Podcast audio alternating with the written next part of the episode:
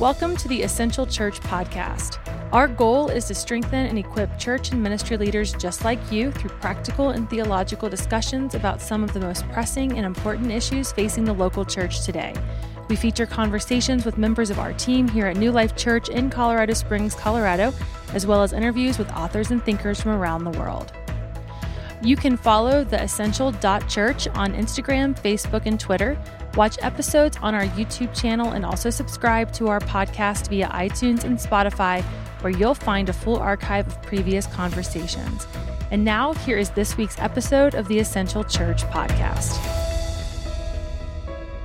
Welcome to this episode of the Essential Church Podcast, an ongoing conversation about some of the most important issues facing the local church today. I'm your host, Andrew Arndt, and today I want to take you to an interview that we did recently with Scot McKnight and Laura Barringer on their new book called A Church Called Tov, Forming a Goodness Culture That Resists Abuses of Power and Promotes Healing. Scot McKnight, many of you know, is the author of Jesus Creed, also a very popular blog by the same name, blogs a lot on early Christianity, the historical Jesus, and things that are happening in the church.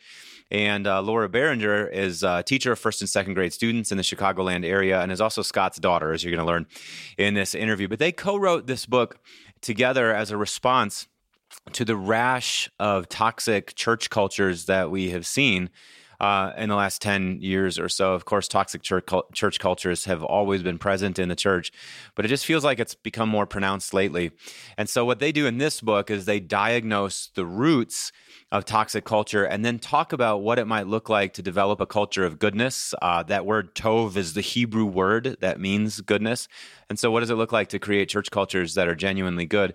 And so this is the first of two conversations. The first conversation, we talk a lot about what toxic church culture is like and how it develops. And in part two, we talk more about how do we develop goodness cultures. We think you're going to be really helped by this one. And so without further comment from me, here's the conversation. Well, we're excited to welcome a couple of our friends to the podcast today, Scot McKnight and Laura Barringer. Scot McKnight is professor of New Testament at Northern Seminary in Chicago, and he writes and speaks widely on early Christianity and the historical Jesus, and he's the author of a number of books, including the very popular Jesus Creed. Laura Barringer, on the other hand, is a teacher of first and second grade students in the Chicago area, and she's the co-author of Sharing God's Love, the Jesus Creed for Children, and they have co-authored the book that we want to talk about today, A Church Called Tov, Forming a Goodness Culture That Resists Abuses of Power and Promotes Healing, which is really a response to the rash of toxic leadership culture we've seen in the church and a prophetic call to reclaim goodness as a core concept for how we lead in congregational life. So Scott and Laura, we are glad to have you today. Thank you. Good to be with you. Thank you for having us. You're welcome. Before we dive into the book that we're going to talk about today, I just want to tell you, Scott, publicly how much your book, Blue Parakeet, helped me at a very formative time in my pastoral ministry when I was trying to empower more women in leadership here at New Life Church.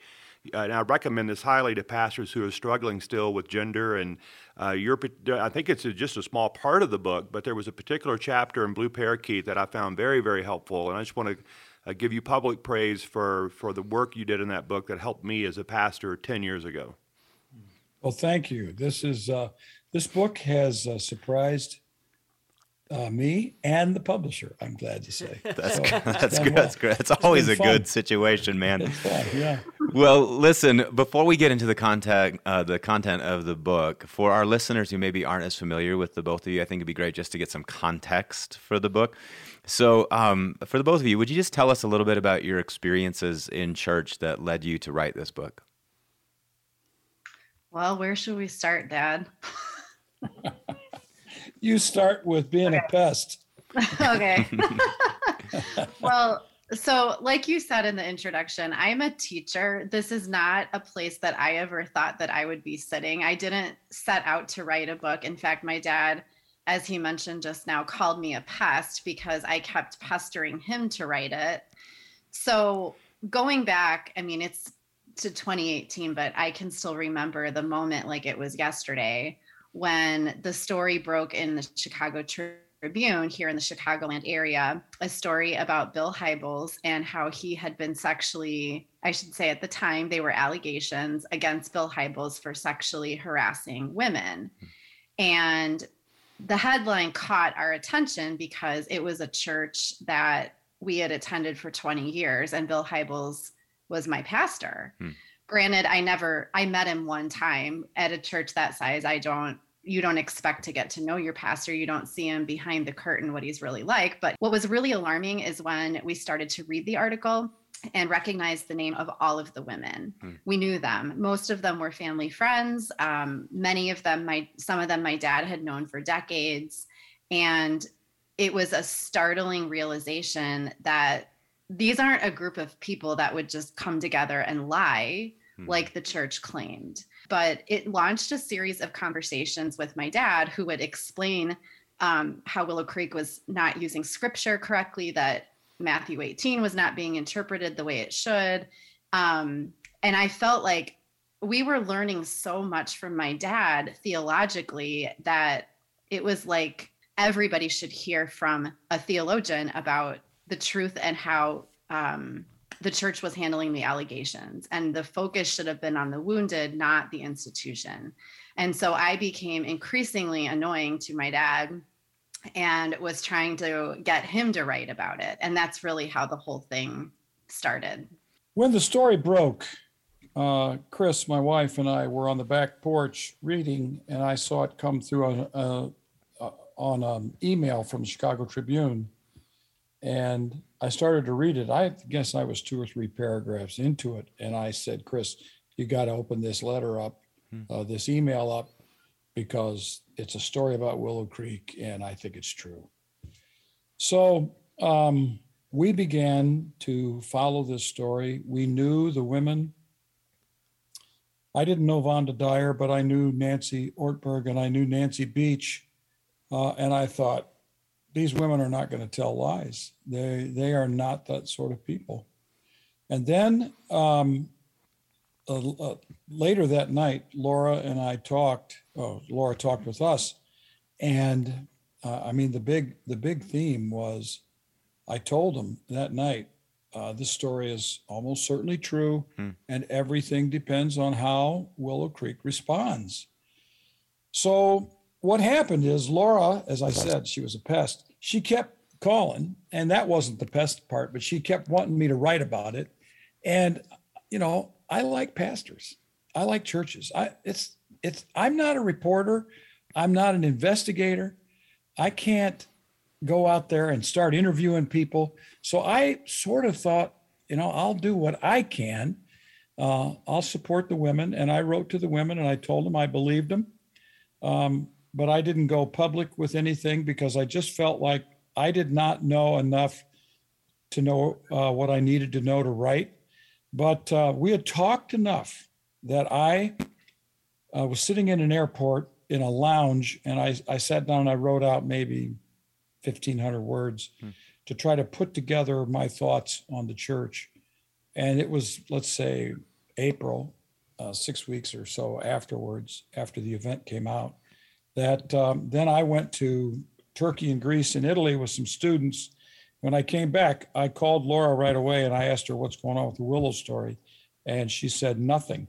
And I honestly felt prompted and at the same time convinced that Willow wanted to stall because the longer the women had to wait, the harder it would be on them to come forward. So I said, I'm going to do what I can do. And I basically converted that thing that I wrote in the Cincinnati airport into a blog post.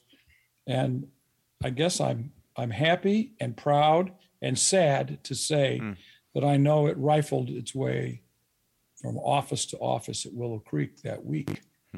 And I was glad to get their attention. I'm glad some of them were irritated with me because I wanted to be an irritant to what they were doing.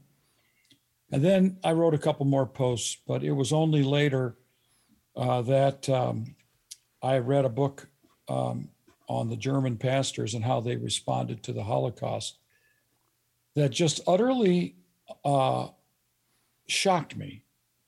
And it made me be totally convinced of the power of sinfulness, even in Christian leaders, that here are these pastors in Germany and in the United States, when they're confronted with the truth, don't have the courage to confess their sins the way they call people weekly in their churches to do. And it really stunned me. And so that became a chapter in the book we call False Narratives. So that sort of gave rise to the book as a book. This is the honest truth. Laura wanted me to write this book, and I kept saying, Laura, I'm not a church consultant. We write a book like this, people are going to be calling me. They're going to be wanting me to be on podcasts.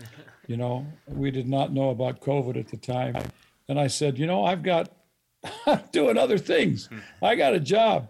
And it's been 2 years of a fulfilling and satisfying ministry and an unbelievable unmasking of abuses, mostly power abuses in churches, that has really shifted my interest and focus in even in what I teach seminary students. Well, unfortunately, we've seen this play out exactly what you described. We've seen it play out in other large churches where scandal has erupted. Senior leaders, founding leaders are caught in the spotlight of sin and shame. And you detailed in your book, and I told you the story before we went on air, that I've actually shared this particular chapter with a close friend recently who is struggling with a broken relationship in the church. And I said, buy this book, go to this page, read these 2 chapters, and call me back. And when he called me back, he said, this is exactly what's happening. This is what's going on. And you talk about, you were just talking about how Willow Creek made missteps and they chose to protect the institution instead of the victims. What do leaders do? And I'm asking you just to take us through these chapters here briefly, but what do leaders do when they're caught? How do they mishandle this? How can you address and diagnose an unhealthy, toxic culture when scandal hits the church? I mean, that's a complex answer, a complex question with a complex answer. Something that really, I can let my dad speak more to the leadership side of it, but something that really bothered me that I would not settle with me was when the Willow Creek story broke and I was seeing the impact that leaders were having on people that I knew, people in the church, the congregants. They believe the leaders, as they should. They believe what the leader says. They believe what the elders say. And when the elder says the women aren't interpreting Matthew 18 correctly is essentially what the message that the elders gave the Willow Creek congregation.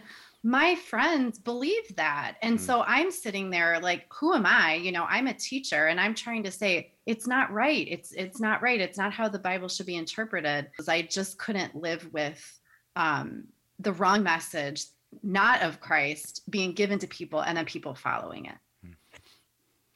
I would agree with that. The pastors have an enormous power, as Laura was saying, and they have the capacity to assume a platform and narrate a story that trusting people are going to believe. You know, I want congregants to respond to their pastors that way. I really do. I want them to trust their narratives. But when the narrative is intentionally distorting in order to protect themselves, cynicism is going to rise. And you know, Brady, you know, all you, I found the way Matthew 18 was being used really an irritant because it's the Bible. That means it's authoritative. And that means if you don't follow this process, then you're really disobedient. So we can ignore you, diminish you, and dismiss what you have to say, which does not logically follow, but it's the way it works. And Matthew 18 basically says, if you have a problem with someone, go to them directly. And they were using that text to say, if a woman thinks that Bill Hybels or whoever sexually took advantage of her, then she has a responsibility to go tell him. Right. And I remember thinking, you have got to be kidding me. Yeah. Well, this is going to protect the pastor every time. So I basically adopted two policies, two sort of responses to that. Number one, always ask who has the advantage if Matthew 18 is used. And then think about it. Is really that what we're doing? Is someone just gaining an advantage? The second thing is, it is never appropriate to require a victim of abuse to confront their abuser privately when that perpetrator or the alleged perpetrator has an asymmetrical level of power over that person. And if you add to this that person is not just asymmetrical in power, that person stands there for God. Yeah. You are now asking people to fight God. Yeah. And I found it awful and such spiritual abuse, the way Matthew 18 was being used. And I can't tell you the number of people in the last 2 years who've told us that very thing, that I wasn't following Matthew 18, so they dismissed me. You write in the way that you talk about both Matthew 18 and 1 Timothy 5:19, which is accusation should be brought in the presence of two or three witnesses. I loved this. I thought this was really insightful. You said, think about it. Sexual harassment and abuse do not typically happen in the presence of witnesses. One would have to say that this text almost never works for sexual allegations against church leaders. In fact, using Matthew 18 and 1 Timothy 5 in such cases is profoundly unbiblical, and it's harmful to victims of sexual harassment and abuse. I thought that was incredibly helpful and insightful. So that's what I was hearing in our phone conversations with our family. And I thought, everybody needs to hear this. Yep. We need to hear it. We need to hear it from a theologian who knows the Bible, who's spent his life learning and teaching about Jesus. And we need to hear what the truth is, how to interpret a passage like that. Mm-hmm. Well, and it is. I mean, we do have to use some wisdom. I mean, it's the Bible, but it doesn't mean that it applies in every situation. Right. We need some wisdom on this. So I'm profoundly grateful for the number of people who've responded affirmatively to my checking, stiff-arming the use of Matthew 18 and 1 Timothy 5. Yeah. In cases of sexual abuse. So we know a lot about narcissism. That's, a narcissist who's running rampant and the world revolves around them and people are caught in their wake and all that. But you guys help us understand the concept of institutional narcissism. Mm-hmm. And institutional narcissism, you can have good people individually, elders, trustees, leaders who they follow Jesus, they love Jesus, but there's this kind of institutional narcissism that takes over where we have to protect the shield. We have to protect the entity. And so how do good people who follow Jesus, who are part of these institutions, how can we break that institutional narcissism in these times? Okay. Our next book is on that.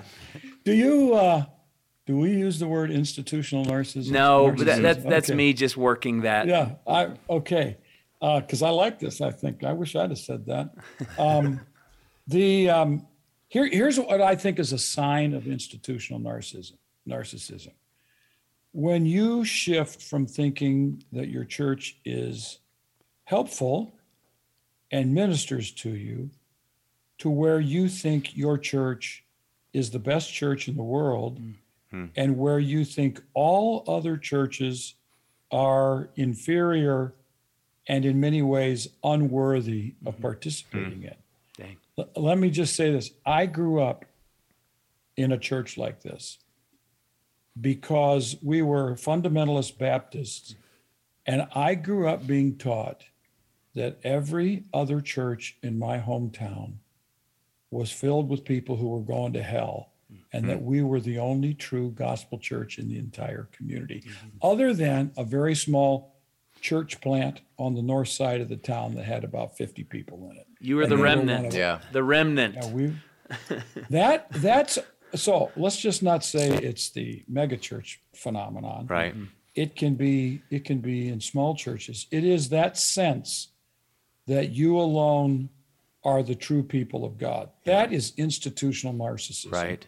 And it's insidious and it is dangerous because God's church, the body of Christ, is a whole lot bigger than us. Yeah. The one element of the toxic culture that you guys talk about is narcissism. The other element of it, and I think that it's not just megachurches. I mean, that's what's nice about your book is that you're honest about the context that you come out of. But these abuses of power we've seen in churches of all stripes and all sizes, it's everywhere. And so your book is helpful for us in thinking about that. So if the one side is narcissism, the other side is power through fear. And it's important, I think, it's the way that it works with these things is that they live on the razor's edge of difference. Like the darkness is always sort of a shadow of what's good. It's good for us to have accountability in the church and authority structures that work for us. But that's different than a culture of power through fear. Can you unpack a little bit what a culture of power through fear is and how that develops? You know, let me just say one thing. Since we wrote this book, we have had, it slowed down a little bit, but we were getting letter after letter. There were some that were sexual abuses, but by and large, most of them were power abuse and fear cultures. Right. Yeah. Oh, we've got way too many of them. I've got them in my inbox. I want to say, I think this is, and when I wrote this section and worked on it for quite a while, I sent it to Laura. Laura wondered where I got all this stuff on the power. She really liked this section. And I feel like this is an important contribution to church life, this section on power. Power is a very interesting phenomenon that is wielded wisely and recklessly by the same people in the same churches. And we need to be a little bit more conscious of power. And we're working on this with some other categories right now. But one of the things that I've noticed in a lot of churches is, let's just say the pastor is very successful and charismatic and a great preacher and bringing people in. And we got butts in the seat and we were getting bills in the plate and we're getting baptisms in the pool and we're going to have buildings in the future. So we got the bees going for us. And It just seems like everything's right, and people begin to develop that the pastor's a bit of a celebrity, that he's very special, that God has his anointing upon this person, he's blessed this person, and they want to be close to him. And there is such a thrill for so many people to be in that inner vibe and know things that other people don't know, that it becomes almost a shield of pride that they can't tell other people what's going on, and there's other people who are being tested to see if they're good enough to be in that inner circle.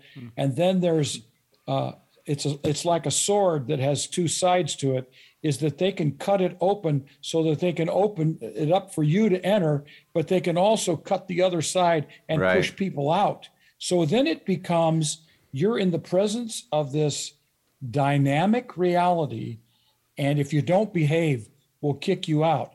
Furthermore, it enhances a person's self-esteem to be a part of it. I've had a number of people say, I cannot tell you how many times I pinched myself because I got to work at this church. And that sense, I mean, in one sense, I want to say, I'm great. I'm glad you love what you get to do. But there's another sense in which that becomes a power mechanism. It's like a drug. Control. Yeah. Oh, yeah. That's a good analogy. It's a rush. Yeah. It's a rush in the... Or the stories of the closer people would get to the inner circle, the more important they felt. Yeah. And the more addictive it was. Well, and especially when that person who's at the center of the circle represents the presence of God and the word of God. Oh, so that would be true in any social circle where there's a person of influence or charisma or power. But when you add the God element into the mix, that drug-like atmosphere is quite nearly insurmountable.